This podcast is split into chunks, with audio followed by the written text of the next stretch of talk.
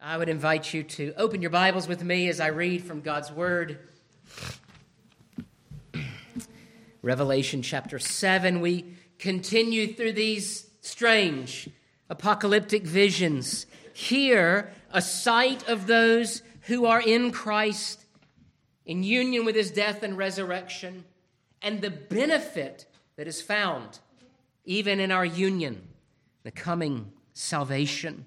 Revelation chapter 7, beginning in verse 1 After these things, I saw four angels standing at the four corners of the earth, holding the four winds of the earth, that the wind should not blow upon the earth, on the sea, or on any tree. Then I saw another angel ascending from the east, having the seal of the living God. And he cried with a loud voice to the four angels, to whom it was granted to harm the earth and the sea, saying, do not harm the earth, the sea, or the trees, till we have sealed the servants of our God on their foreheads. And I heard the number of those who were sealed 144,000 of all the tribes of the children of Israel were sealed. Of the tribe of Judah, 12,000 were sealed. Of the tribe of Reuben, 12,000 were sealed. Of the tribe of Gad, 12,000 were sealed. Of the tribe of Asher, 12,000 were sealed. Of the tribe of Naphtali, 12,000 were sealed. Of the tribe of Manasseh, 12,000 were sealed. Of the tribe of Simeon, 12,000 were sealed. Of the tribe of Levi, 12,000 were sealed. Of the tribe of Issachar, 12,000 were sealed. Of the tribe of Zebulun, 12,000 were sealed. Of the tribe of Joseph, 12,000 were sealed. Of the tribe of Benjamin, 12,000 were sealed. Thus far, the reading of God's word. You may be seated. Let me pray now for the blessing of the preaching of it. O oh Lord, we come to you and we ask that by your glory and grace, you might grant to us humility and the wisdom and understanding that comes alone from your word, that we might live in it as your disciples, wholly devoted to love and good deeds we ask all of this in your holy and awesome name. Amen. well, I wonder if I even need to preach this morning. I know most of you, or maybe many of you, have already seen the films or read the books left behind, and there's not much left to do now that those things have been written and filmed. Actually, if you've seen those, my part of my job is to undo some of that. And it is the reason for that is this. As we are interpreting scripture, our hermeneutical framework, hermeneutical just means the means by which how we interpret scripture. Your hermeneutics are the principles, the framework for how you take a, a section of scripture and take it in and understand it. It's like glasses. Some are polarized, some are unpolarized. Uh, our goal is to look at the Word of God and to get rid of some of that baggage that comes along with the sort of theological trend that arose in the age of the Second Great Awakening and fundamentalism called dispensationalism. And what dispensationalism does is it abuses the meaning of the text in the book of Revelation to fit a non covenantal hermeneutic from Scripture. Now, children, what does all that mean? It's like common core math versus just doing math the way you should do it. It's like learning language phonetically or by sight. One is just better than the other. And though they are, maybe each school has a, a way to defend why you would do one uh, one way or the other, the other. This is very polemical. I probably shouldn't start a sermon so polemical, but you need to know where I'm standing. We need to look at the book of Revelation in this way. We are not finding predominantly literal explanations.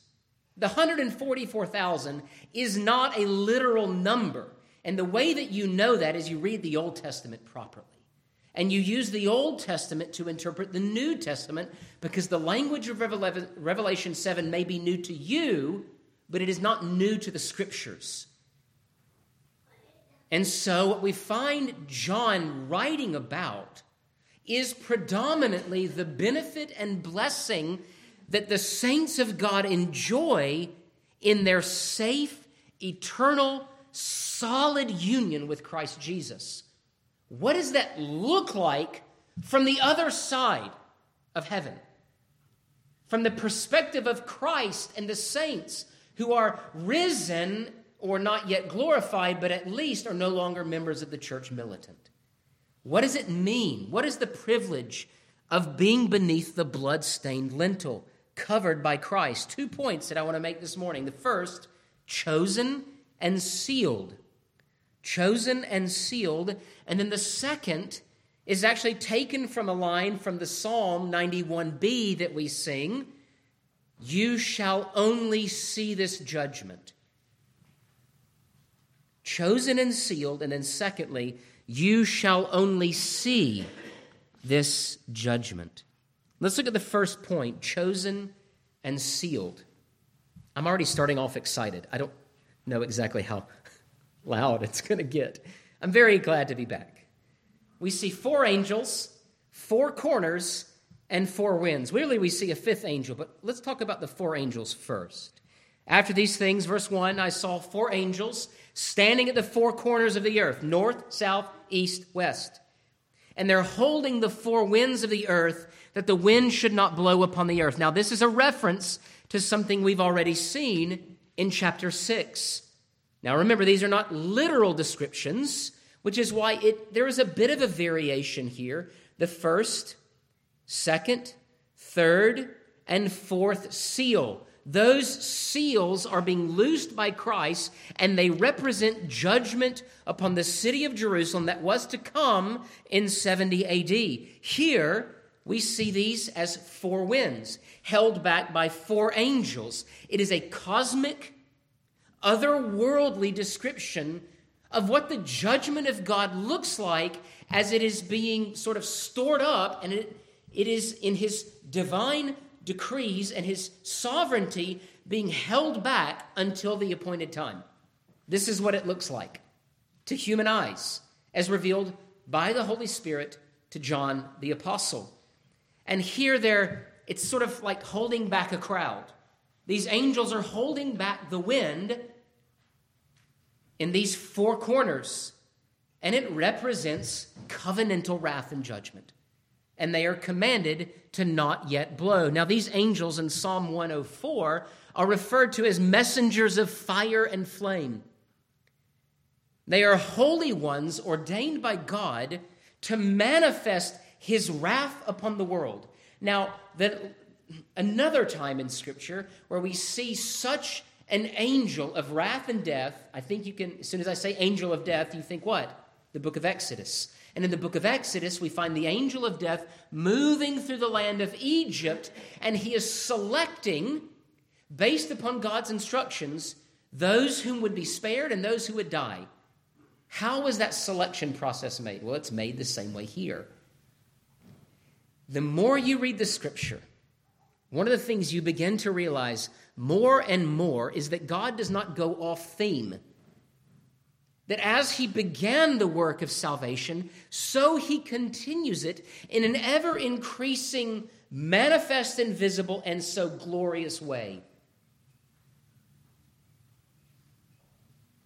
You've seen these new bedside lamps. Maybe you have one. And they're supposed to wake you up peacefully. And they start to shine very low. And over the span of about, however, I guess you can adjust the time, they get to full brightness.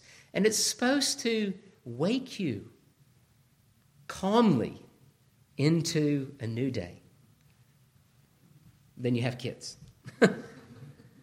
and before the light ever turns on, a kid jumps in your bed. No, it, it, is, it is just like that lamp. At the very beginning, God begins. And it is a glorious thing to be sure. But as we look at the covenant of grace in Genesis 3, it is like 1% of the light. And as we move through Revelation to the coming of Christ and then the book of Revelation, it is here in Revelation where it's 100% brightness as it relates to the revealed word that has been given to us now. At some point, when Christ comes again, it goes to 11. It goes beyond what we have already seen. But judgment is coming. And Christ makes that very clear. But it is not coming until those who are in covenant union with Christ, that is, before the foundations of the world were laid, the Father gave to the Son a bride. And in time and space, those who were eternally given by the Father to the Son become His. And so, this eternal decree of covenant union is manifested in our lives by the fruit of what? Of conversion by the Holy Spirit coming into our lives and regenerating us and making us his children. God did not make that decision at the moment of our regeneration. That decision was made before time and space in the eternal mind and decrees of God. There's a lot here. and so, what we find as we continue there's another angel, there's a fifth angel, and he arises from the east, and he says with a loud voice to the four angels, Do not yet blow until those who are chosen, who are the servants of God, are sealed and so protected by the coming judgment. Your mind should be able to Go to those other sections of Scripture and understand this kind of language. It is not new language. When you hear seal, I want you to think of the Israelites who were in the homes where the blood of the lamb was painted on the lintel and the, the sides of the door, and there they hid under the blood of a sacrifice so that they may not perish. That theme is throughout Scripture such that even now, when we seek to present the gospel to someone, we say to them, Because of your sins, you stand naked before a holy God and you will be condemned. The solution to that is run to Christ and be saved. You can memorize that. That's it. Now, after that, the call of discipleship and walking with the Lord, but that simple, Simple, clear call to flee the wrath that is to come. And the wrath is coming. And we need to see it from this perspective. The wrath of God is divinely stored, it is divinely ordained, and it is appointed for a certain time. In, well, specifically in Revelation chapter 7, this is the judgment that will be poured out upon Jerusalem. And the expression the application of verse 3 do not harm the earth, the sea, or the heads, or the trees, till we have sealed the servants of our God on their foreheads. This is an application of Luke chapter 21. Now, if you turn to Luke chapter 21, Matthew, Mark, Luke, John, Luke chapter 21, the third book of the New Testament, in verse 20, but when you see Jerusalem surrounded by armies, then know that its desolation is near. Then let those who are in Judea flee to the mountains, let those who are in the midst of her depart, and let not those who are in country enter her. For these are the days of vengeance, that all things are written may be fulfilled. What is Christ doing here? He is telling his disciples when you see the Roman army surrounding Jerusalem, get out. In that city at the time, there were one million Jews who had made a pilgrimage for the Passover. They were all killed by Titus and his evil Roman horde. But the warning was given. And is this not very similar to the covenant structure that Christ fulfills time and time again in the Old and New Testament? There is a coming judgment that is told to us by God. There are instructions or warnings like given to Noah or the Israelites in the age of Exodus. Get out Flee, hold fast, build your life upon the rock. But until the saints are sealed, there is no judgment. That there is a clear line that is laid out by God Himself between the haves and the have nots. those who have been sealed by the blood of Christ and those who have not. And this sealing is covenantal in structure. What the Lord is talking about is covenantal condemnation and covenantal salvation. I'm introducing a litany of biblical theological topics here. Maybe this should be two or three sermons. I hope you're following. If not, it's being recorded. Go listen to it again. It's sort of like a systematics 101 class, which you kind of have to do as you're moving through the book of Revelation because you're having to peel back some of the layers of bad interpretation that have been done all around us. But all men live in covenant relationship with God because they are made by God. Children, let me put it this way run from it if you like, but your parents will always be your parents because they made you. and you will, even in an age when you're older, in some fashion belong to them. In an even greater extent, we who are made by God are in covenant with Him. And because of this, all of men are either covenant keepers or covenant breakers. Either you are living in light of God's revealed will, or you are rebelling against it and have rejected it.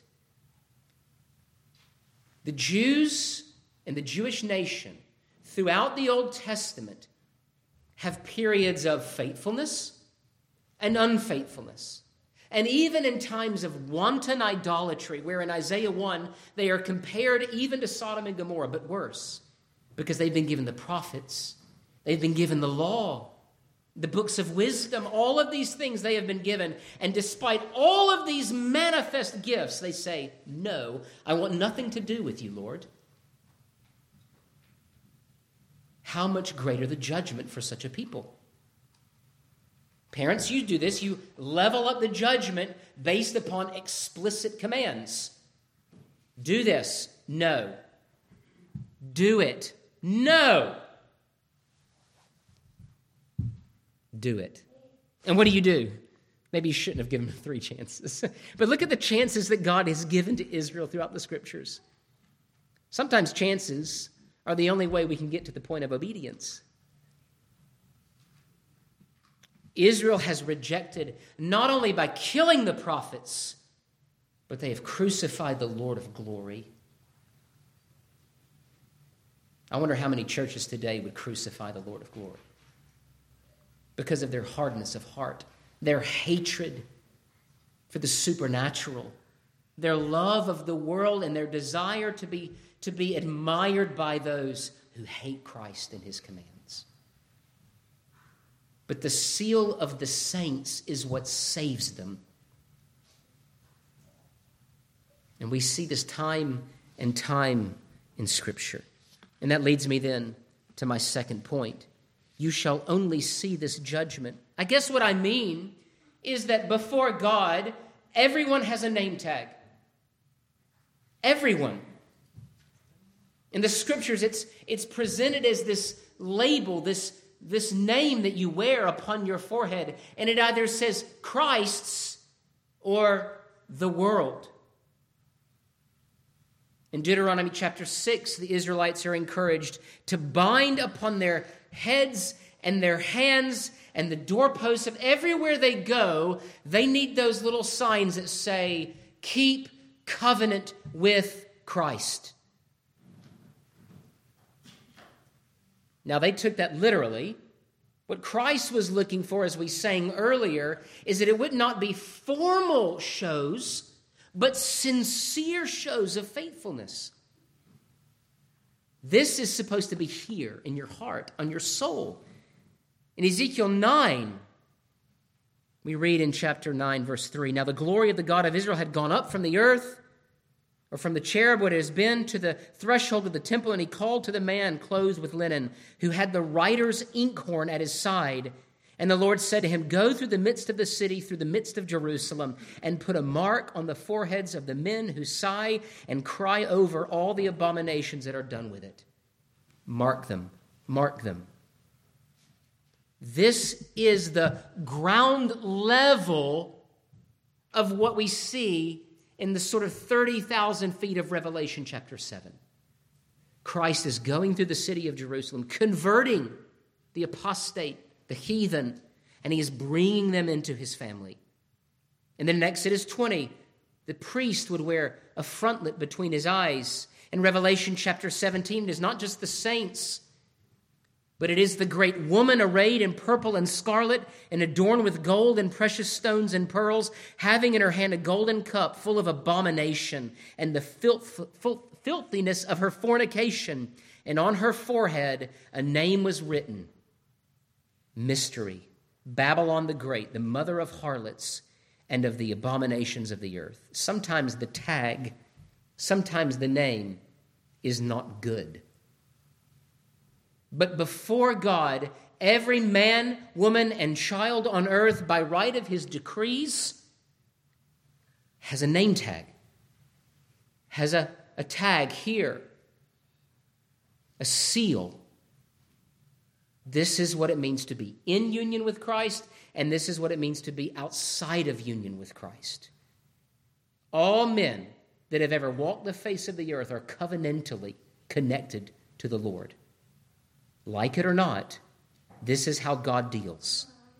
And so, when we come to Jerusalem, what we find is this that there are those who are still in the city at this time who have not yet fled, who have not yet been called, who have not yet been sealed by the blood of Christ. But those who are sealed, they're safe. I read elsewhere, but as in the days of Noah were, so also will the coming of the Son of Man be. For as in the days before the flood, they were eating and drinking, marrying and giving in marriage until the day that Noah entered the ark. And they did not know until the flood came and took them all away. So also will the coming of the Son of Man be. Two men will be in a field, one will be taken and the other left. Two women will be grinding at the mill, one will be taken and the other left. Watch therefore, for you do not know what hour your Lord is coming. Now, this is what I'm talking about in terms of the dispensational baggage. I want you to invert that entire hermeneutic. They use this as a proof text for the rapture. But the scripture says, Blessed are those who will stand in the judgment. How will we stand? How will we not be taken away or like the chaff that the wind blows away? The wind of God's judgment will take away the wicked, but the righteous will stand. How is it that we are made able to stand?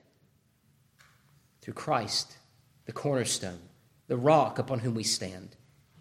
And so those who are sealed have hope, those who are unsealed have no reason for hope. And here is the great massive weight that gives to this cosmic vision of judgment and salvation incredible weight. God knows who are His. And that is what we come to the 144,000. That's why you showed up, right? who are the 144,000? Who are they? Well, they're not Democrats. I'm just kidding. That's how we think, right? They're not Republicans, they think. This is how we often think. We take Scripture and we bend it to fit some, maybe even relevant, current context. But here is the way in which Revelation works God has, even before creation began, planned how we would be redeemed. Isn't that glorious? He foreordains whatsoever comes to pass. God did not look at Adam and Eve and as they were getting ready to sin, go, no, no, no. Don't do it. Don't eat the fruit. That's how many think. The deist, the evolutionist doesn't even think of God. Well, they do only when they're sorrowful, but when they're happy, they want to get rid of him. God isn't responding to creatures how we respond to crisis because we can't see it coming. And so, what we find is the eternal decree of God related to election. So, let's look at the names and the numbers. As we look at the judgment that is to come, the righteous will only see the judgment that falls upon the wicked. Psalm 91. Who are those who will look and be safe. Let's look. Now, this number we see in verse 4, and I heard the number of those who were sealed 144,000 of all the tribes of the children of Israel were sealed. Now, the Lord knows who are his, and this number, 144,000, I would argue, is derived from a basic measurement of 1,000 that comes from Numbers 31. And in the book of Numbers in the Old Testament, God commanded Israel to divide up their military divisions by the thousands. Now, if you take the 12 tribes and you multiply that by 12,000, by 1,000, you get 12,000. If you square 12 with 12, or if you multiply 12 Old Testament tribes, 12 New Testament apostles, you arrive at this number 144,000. We have already seen a representative number of the church around the throne earlier in the book of Revelation, where we see the persecuted church and the elders who surround the throne. And those elders around the throne represent the entire church. Here again, we find a number that gets more to the multitude of the elect, the entire church, what we call little c Catholic Church, not the Roman Catholic Church, but the Catholic Church. Now, the Catholic Church is this it is all the saints who have been chosen by God through the Son, living, dead, or not yet alive, the elect. It is the whole number of the elect. That is the Holy Catholic Church. And so when we sing, Father Abraham, he is our Father. You don't have to be related by blood, you don't have to be a Jew. You nearly you only need be one who believes upon the promise of God by faith. We teach this song to our children. Why? We baptize our children. Why? Because they are an expression of the covenant that Christ, that the Father has made with the Son, and that they are very much the stars in the sky, the sands upon the shore that God called Abraham to look at. They are part of the visible church.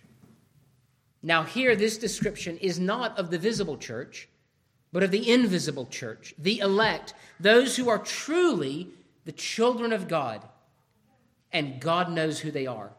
He gets to number them. He has determined, He has allotted not just the boundaries of the earth, where the mountains go, where the seas go, where the trees are, how gravity works, how planets move around, and moons orbit those planets, and all of them move around the sun. All of that God has set, the boundary lines. He has also set the boundary lines of his covenant family. And that is the 144,000.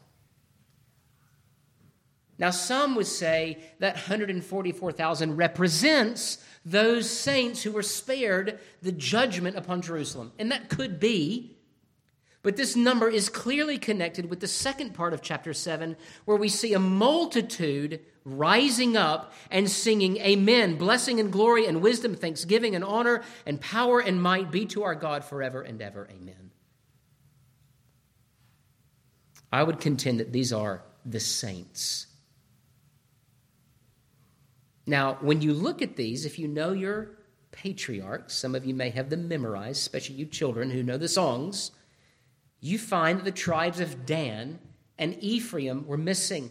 Now, Ephraim was a son of Joseph, Manasseh as well, but there was no such thing as a tribe of jo- uh, Joseph. The question is, why are the tribes of Dan and Ephraim missing? Well, if you go on a search, what you will find is that there is throughout Scripture a long history of both of these tribes, which boils down to this unconfessed idolatry. And if that doesn't fit with the theme of Revelation chapter 7, verses 1 through 8, and why they are excluded, I don't have a better explanation. In fact, Hosea chapter 4, verse 17 makes it very clear. It is because they failed to hear and repent. They did not repent, though they knew of the coming judgment. Only those whose hearts are soft under the warning, kiss the Son, lest he be angry with you, lest you perish in the way. Unless you repent, you are not numbered. This is a warning to us, and it should be a warning to us. If you wish to have any confidence that your name is written in the Lamb's book of life, to be numbered among those who will be saved from the coming judgment, then you must repent and flee to Christ for salvation. Now, why is Joseph listed here instead of Ephraim? Historically, it was the sons of Joseph. There is no tribe of Joseph. Well, what is Joseph for Israel historically? he is the deliverer. He saved his whole family. He suffered and then was given a seat of authority. And because of God's grand design and his obedience to the Lord, he delivered his entire family. They were smaller than they were 400 years later when they were well over a million in the land of Egypt. God honors those who are his. In fact, we see that honoring in Genesis chapter 49, if you want to go there. In Genesis chapter 49.